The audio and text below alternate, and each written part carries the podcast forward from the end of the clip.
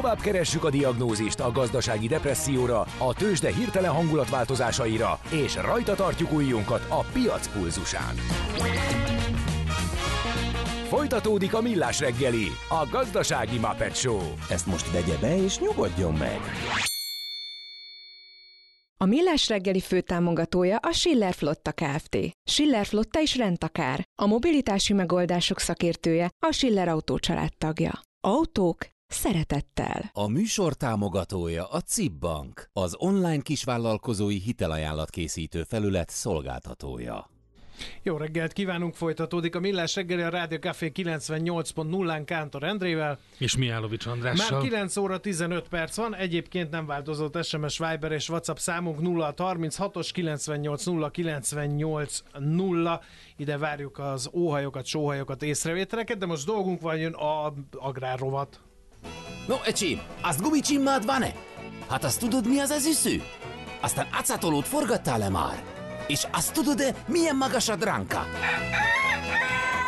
Na majd, ha Mihálovics gazda segít? A Millás reggeli mezőgazdasági percei azoknak, akik tudni szeretnék, hogy kerül tönköly az asztalra. Mert a tehén nem szalmazsák, hogy megtömjük, ugye?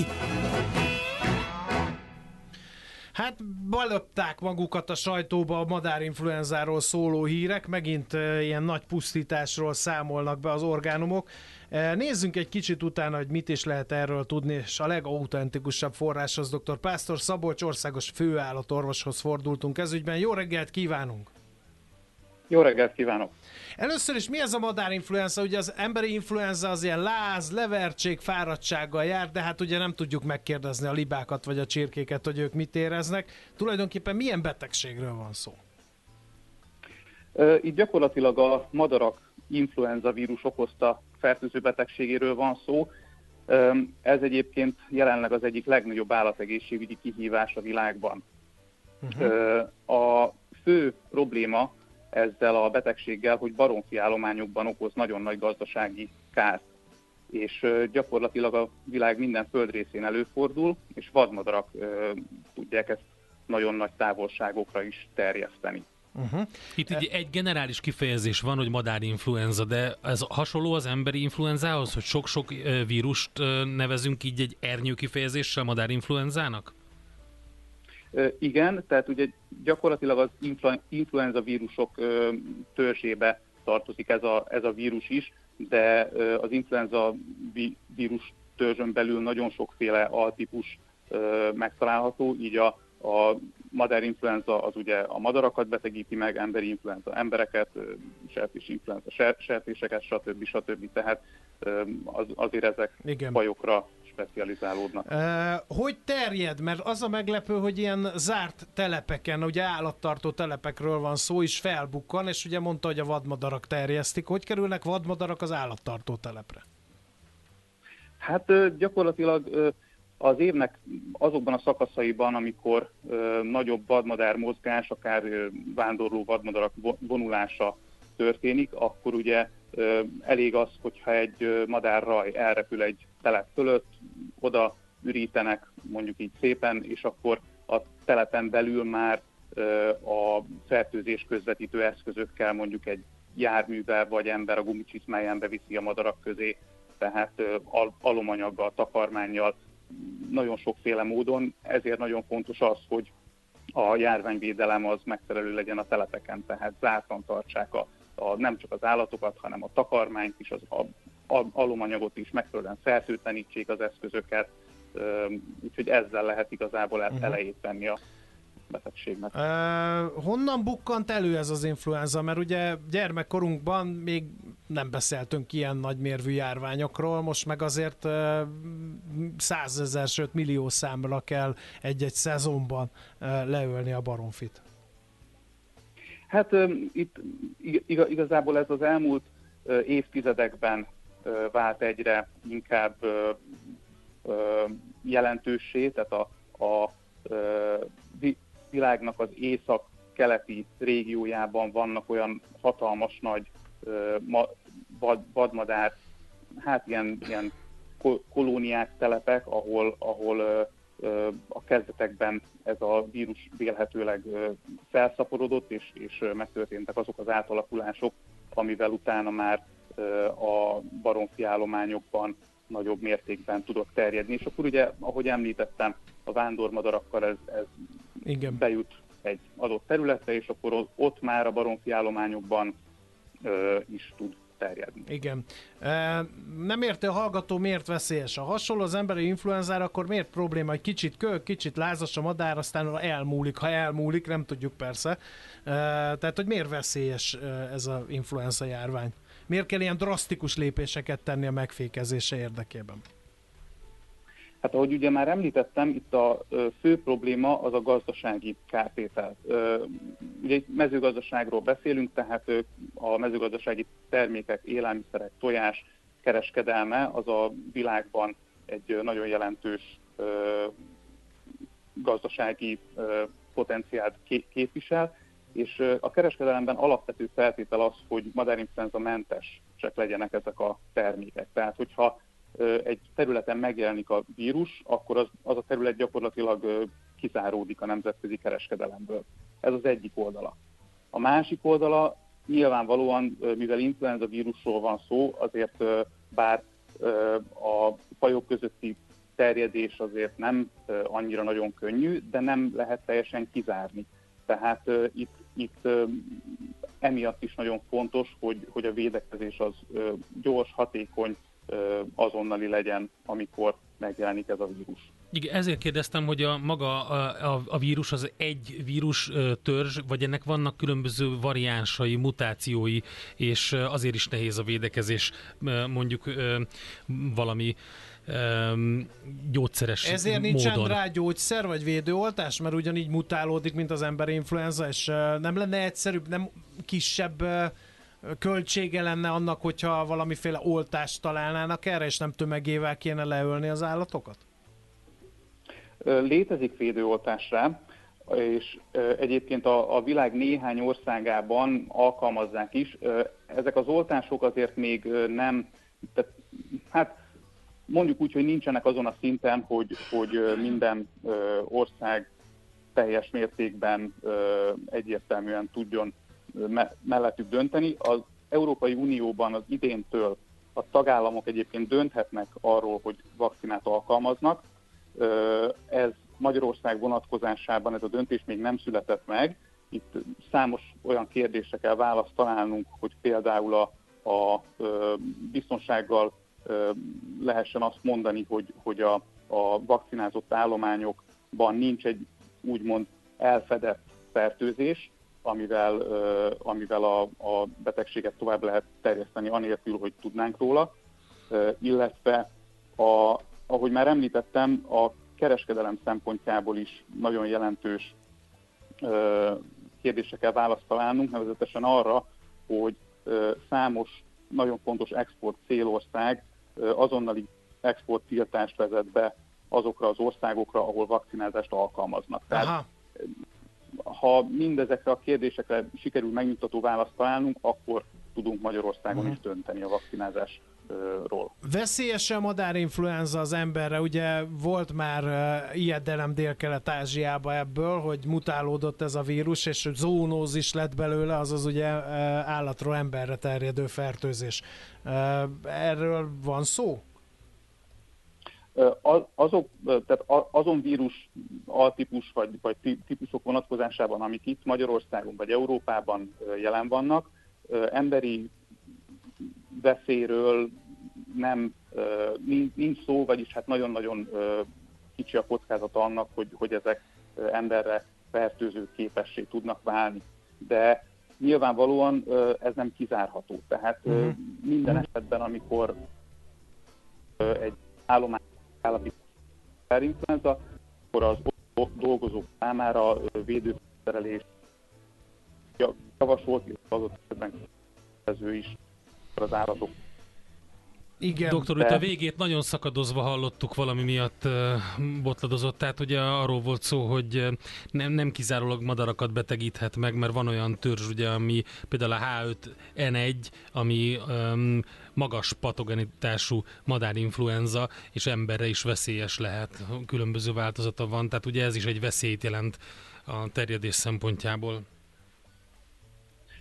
Tehát még egyszer mondom, e, ezek a vírus altípusok, amelyek Magyarországon vagy Európában jelenleg előfordulnak, ezek esetében nagyon-nagyon kicsi a kockázata annak, hogy, hogy emberre veszélyessé váljon, de nem kizárt, és emiatt védőfelszerelés Igen. kell azok számára, akik, akik a madarakkal foglalkoznak, illetve a baromfi termékek fogyasztása az pedig a helyes élelmiszer konyhai technológiák alkalmazásával, tehát sütésfőzéssel, biztos, hogy biztonságossá tehető.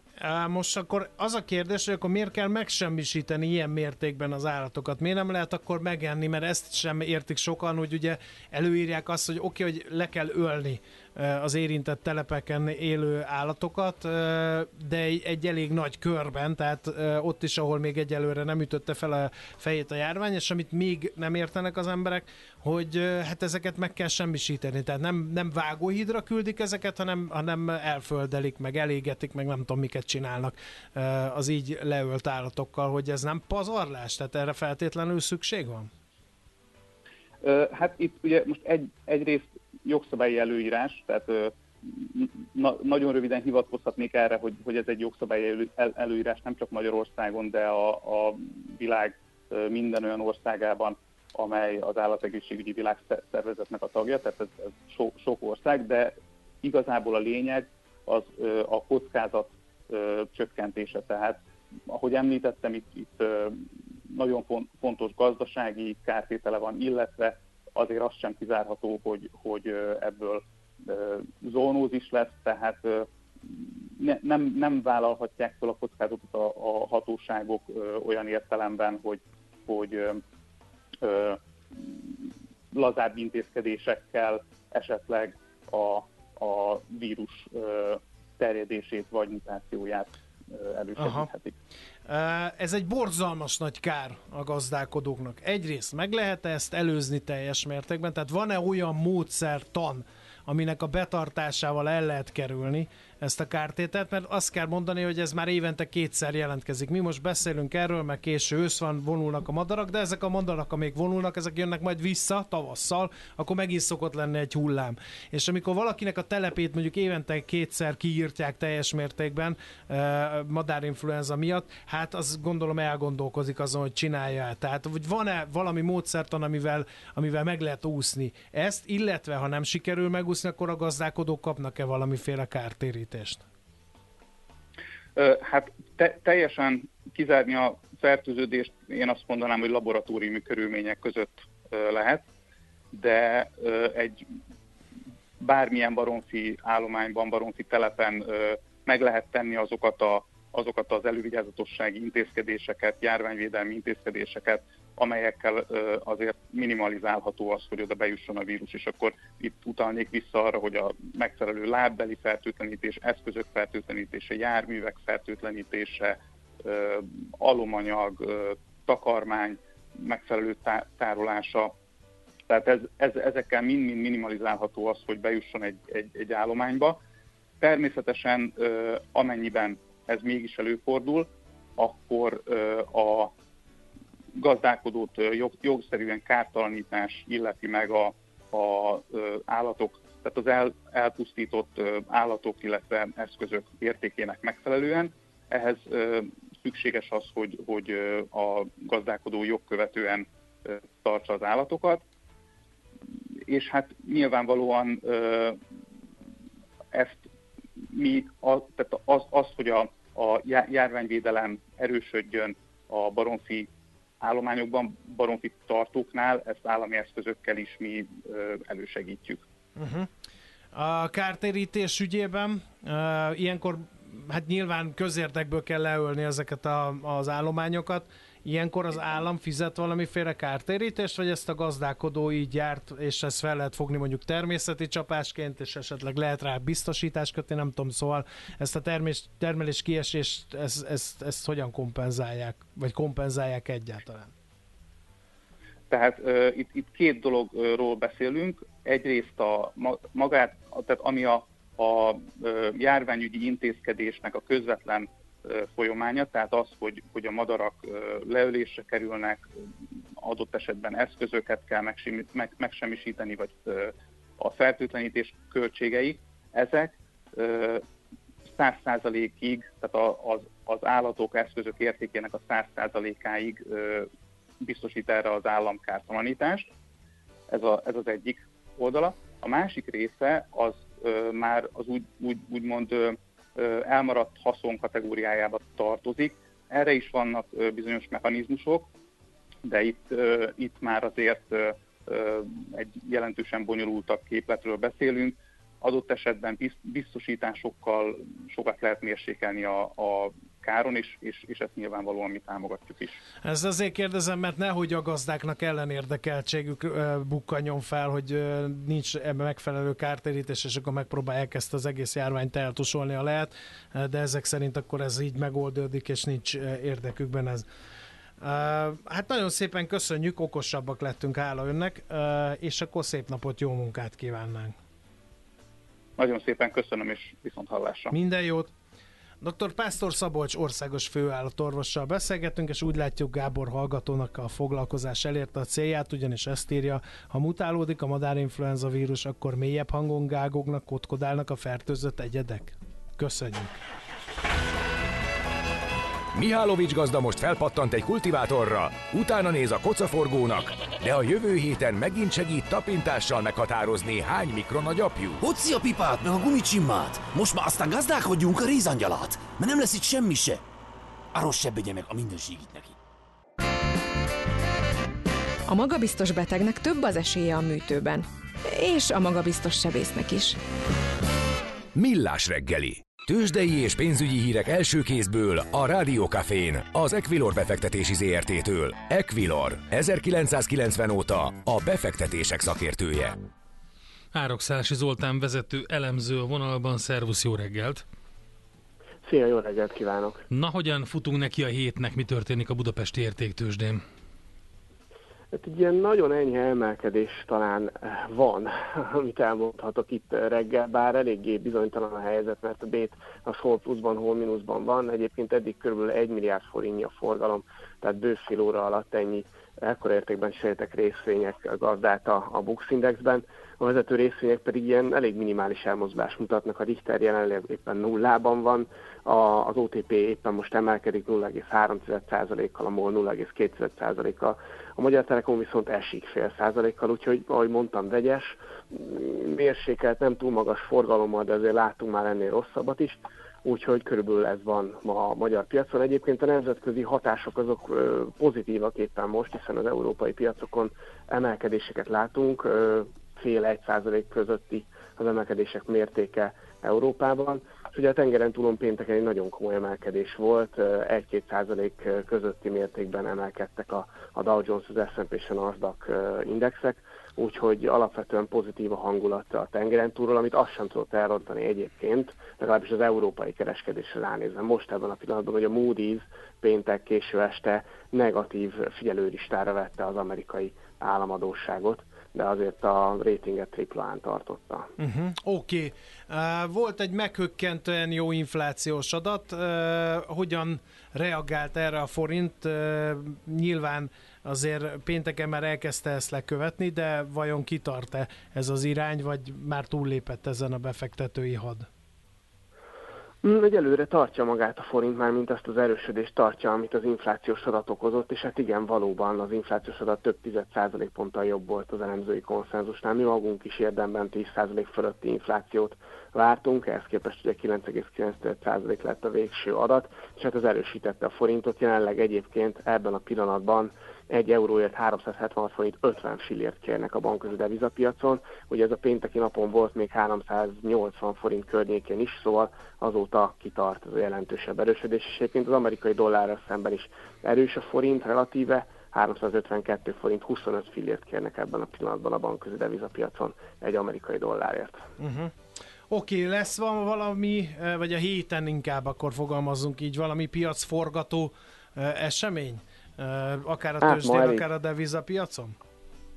Hát ma elég álmos uh-huh. lesz a nap hírek szempontjából, nem nagyon lesz semmi olyasmi, amit érdemes lesz követni. Megmondom őszintén, de a holnapi napon már elkezdődnek az adatok, legelőször is azt hiszem, és legfontosabb számunkra, hogy a magyar GDP adat megjelenik holnap reggel fél kilenckor, ugye négy negyed éven át tartott most már a recesszió Magyarországon, de a várakozásunk szerint, és ahogy láttam az elemzői kar is ezt várja, ennek most már tényleg vége lett. A harmadik negyed évben már emelkedhetett az Ameri- a, bocsánat, a magyar gazdaság negyedéves alapon. Éves szinten még valószínűleg azért mínuszt fogunk látni, de ugye a recesszió definíciója az az, hogy kettő egymás követő negyed évben mínuszos legyen a kibocsátás változása, ebben azért most már egy változás lehet, tehát egy érdemi negyedév per negyedév növekedés lehet. Aztán a kilátások már bizonytalanabbak ennél, mert azért azt látjuk, hogy a fogyasztás továbbra sem túl erős, a beruházásoknál ugye a kormányzat jelentősen visszafogta a költekezést, de itt azért emlékezhetünk, hogy tavaly nagyon rossz volt a mezőgazdaság, idén viszont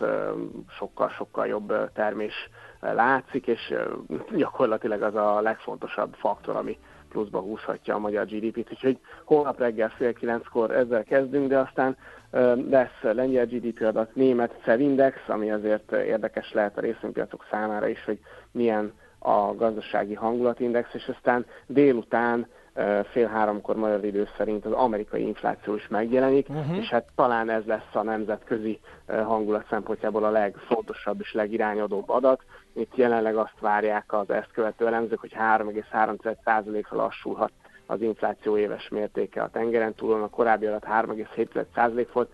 Nyilván, ha ettől bármilyen irányba eltér, akkor az, az amerikai állampapírhozamokat, a kamatokat, és hát ezen keresztül az amerikai dollárt is erősen befolyásolhatja, ami aztán kiadhat a forintra is, meg a részvénypiacokra is, úgyhogy holnap magyar idő szerint délután fél háromkor lesz az amerikai infláció, amire mindenképpen nagyon fognak figyelni a befektetők. Oké, okay, nagyon szépen köszönjük az összefoglalót, akkor jó kereskedést már, meg az egész hétre. Köszönöm szépen. Köszönjük. Köszönjük Szia. szépen, vissza, sziasztok. No kérem, akkor a tőzsdei információkat Árok Szállási Zoltán vezető elemző foglalta össze. Tőzsdei és pénzügyi híreket hallottatok a Rádiókafén az Equilor befektetési ZRT-től. Equilor, 1990 óta a befektetések szakértője. Volt már olyan érzésed, hogy egyszer csak megtaláltad a megoldást? Aha, aha, aha. A felismerés pillanatában jön el a Heuréka élmény. Aha. A Millás reggeli jövő és trendkutatással foglalkozó tudományos ismeretterjesztő rovata következik. Hogyan építsünk csapatot robotokból? Ez a nagyon egyszerű mondatunk a témája a beszélgetésnek. Keleti Artur, az Informatikai Biztonság Napja ITBN alapítója és kibertitok jövőkutató a vonalban. Szevasz, jó reggelt! Jó reggelt, sziasztok! Mert hogy van ez a GPT Builder, ugye az OpenAI-nak az újdonsága, aminek segítségével ezt megtehetjük. Hát bizony, bizony. Emlékeztek, hogy mennyit beszéltünk a műsorban arról, hogy ez, a, ez az új szakmának tűnő valami, ez a prompt engineering. Igen. Ez, ez lesz ugye a jövő, ahogy a különböző eszközöket, ugye mesterséges intelligencia ügynököket majd utasítani fogjuk arra, hogy miket kell csinálniuk, meg hogyan kell működniük. És akkor én mondtam valamit, és arra nem volt már idő, hogy arról beszélgessünk, hogy ezt is automatizálni fogjuk. És akkor jót nevettünk rajta, hogy de hát a gépnek a instruálását is gépesítjük.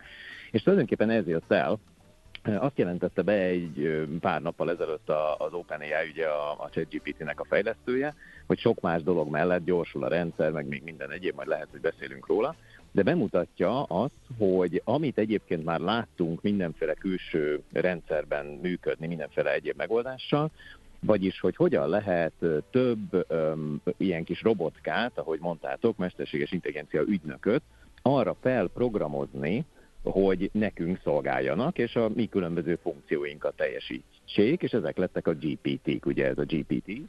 És ami érdekes ebben az az, hogy Mindezt úgy lehet csinálni, és ezért mondtam, hogy tulajdonképpen gépiesítették a dolgot, hogy helyettünk igazából ezeket a kis ügynököket ő felprogramozza, tehát nekünk nem kell semmi programot írnunk, hanem egyszerűen belépünk erre a felületre, az OpenAI-nak a Create oldalán, vagy a GPT Builder oldalán ezt meg lehet találni, és utána megkérdezi tőlünk a rendszer, hogy milyen dologban szeretnénk mi egy ilyen kis ügynököt előállítani. Most nyilván föl, föltehetjük a kérdést, hogy jó, de hát most is van ChatGPT, tehát be lehetne írni kérdéseket, és akkor válaszol. Mi a különbség?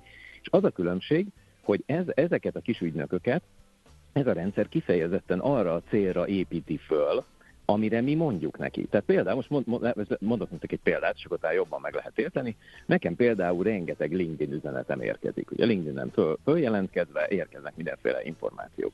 És ebből egy csomó ilyen sales pitch van, meg egy csomó ilyen HR típusú dolog, meg egy csomó mindenféle egyéb. És én mindig gondba vagyok azzal, hogy nekem nincsen időm ezeket udvariasan lekezelni, hogy köszönöm szépen, most nem, meg most nem érek rá, meg nagyon kedvesek, meg ilyesmi, de tartsuk a kapcsolatot, tudjátok, üzleti élet, az így működik. És ezért azt mondtam most a GPT-nek, amikor felépítettem egy ilyen kis robotkát, hogy, hogy én szeretnék egy ilyen udvarias visszautasítót.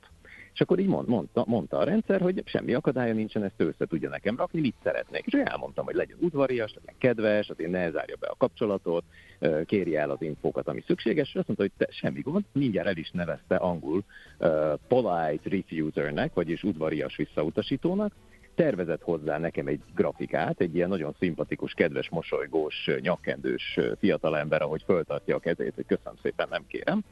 És utána, amikor ez elkészül, akkor instruálhatom még mindenhogy, finomíthatom, és aztán ezt kirakhatom akár magamnak, és most jön az igazi csavar az egészben, akár mindenki másnak is használatra.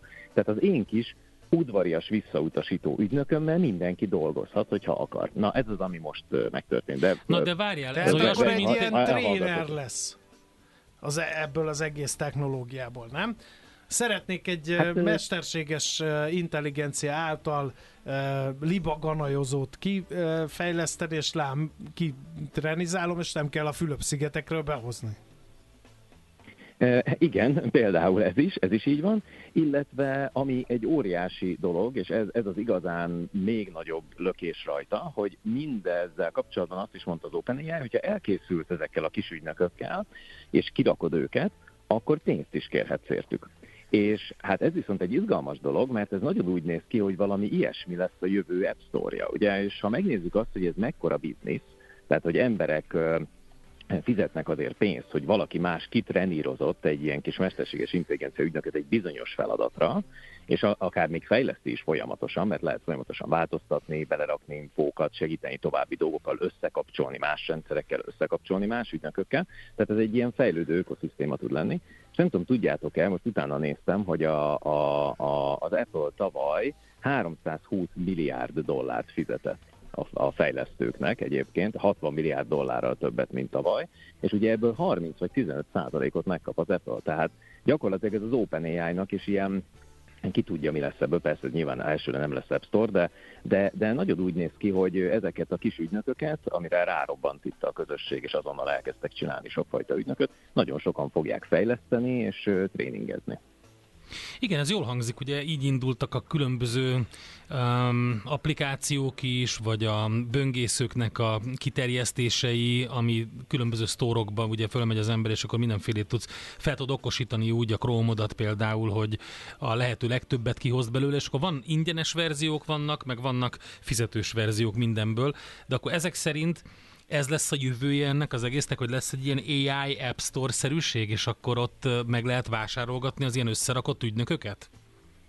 Igen, ez, ez, ez, ez biztos, mert ugye ezt tervezi az OpenAI, de ami szerintem még egy fokkal érdekesebb ennél, és ez kicsit így a jövő, a nagyon közeljövőre kitekintés, hogy így viszont mindenki anélkül, hogy programozna, és ez nagyon fontos, tehát nem úgy, mint jelenleg mondjuk a App Store-ban, vagy más helyeken neked föl kell programozni ilyenet, tehát anélkül, hogy te programoznál, el tudod magyarázni emberi szavakkal, hogy mit is szeretnél egy ilyen ügynöktől, hogy csináljon. Pont úgy kell csinálni, mint ahogy egy munkatársal megbeszélnéd, hogy ezt szeretném, azt szeretném, akkor visszakérdez, hogy te szeretnéd azt, hogy így legyen, szeretnéd azt, hogy úgy legyen.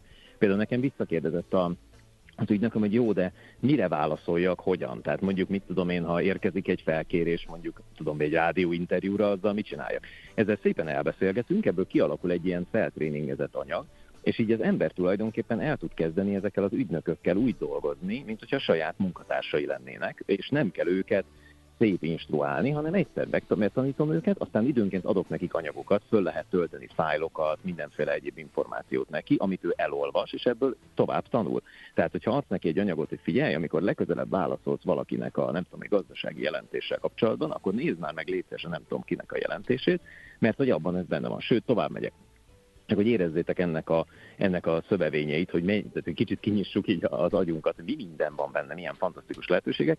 Ugye ez a rendszer, ez egyrészt képeket is meg tud nézni, Tehát például föl tudsz neki tölt egy számlát, és azt mondod, hogy legyél, legyél te a a, a blokk olvasó ügynököm, aki minden nap, amikor lefotózok öt blokkot, amit kapok a, a közérben, azt olvasd el, rendszerezd, hogy mi van rajta, tedd be a megfelelő helyre a megfelelő dolgokat, sőt, tovább megyek, menj fel az internetre, és nézd meg, hogy a nem tudom mi, amit vásároltam, azoknak mennyi a kalóriatartalma, nézd meg, hogy mennyit vettem belőle ebben a hónapban, és mindezt úgy, hogy egy sort nem kell programozni hozzá.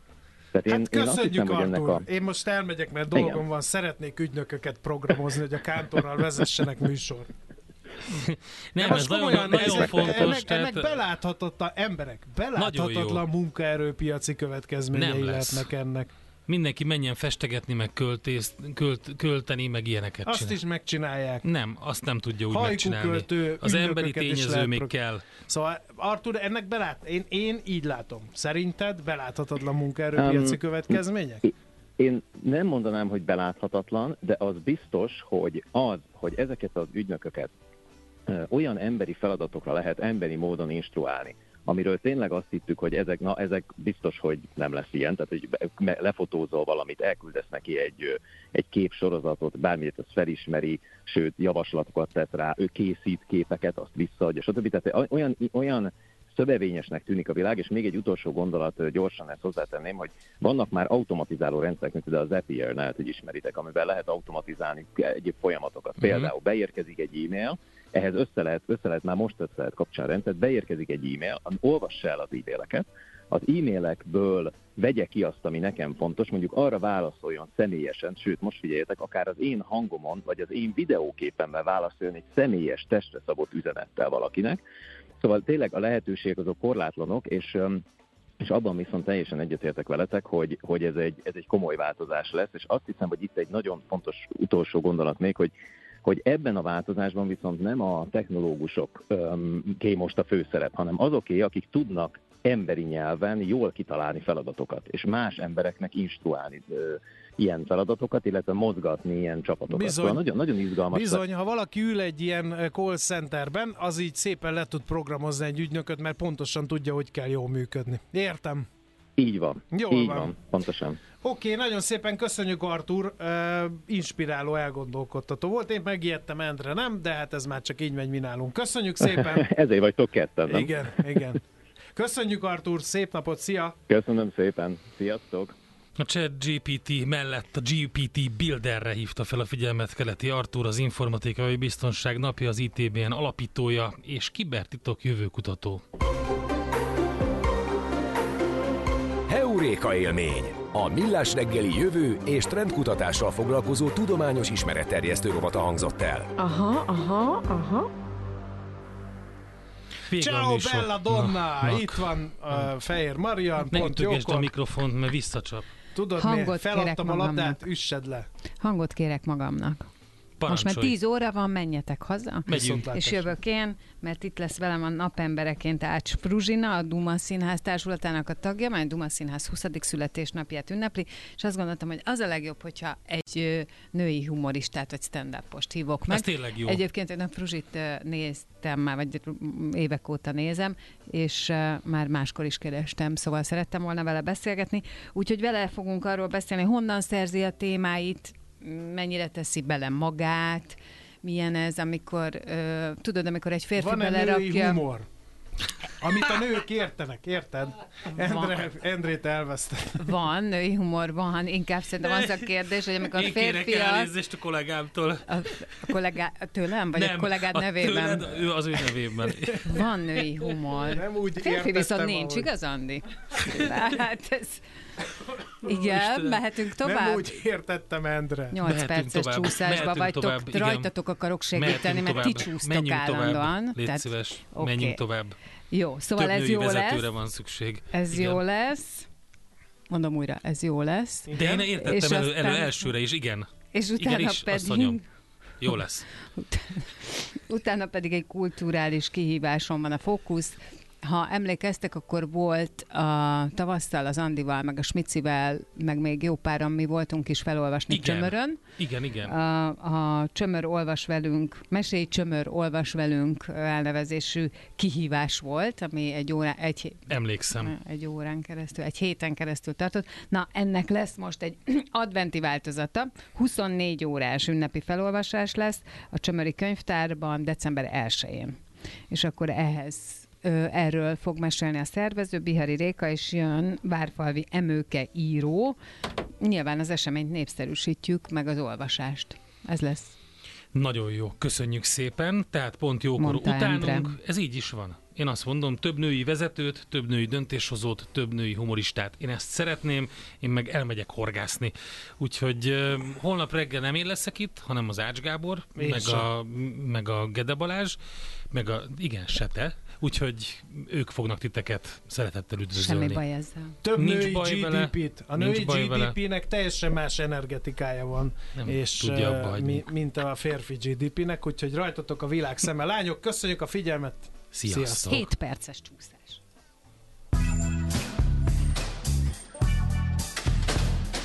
Mára véget ért ugyan a műszak, az ügyelet azonban mindig tart.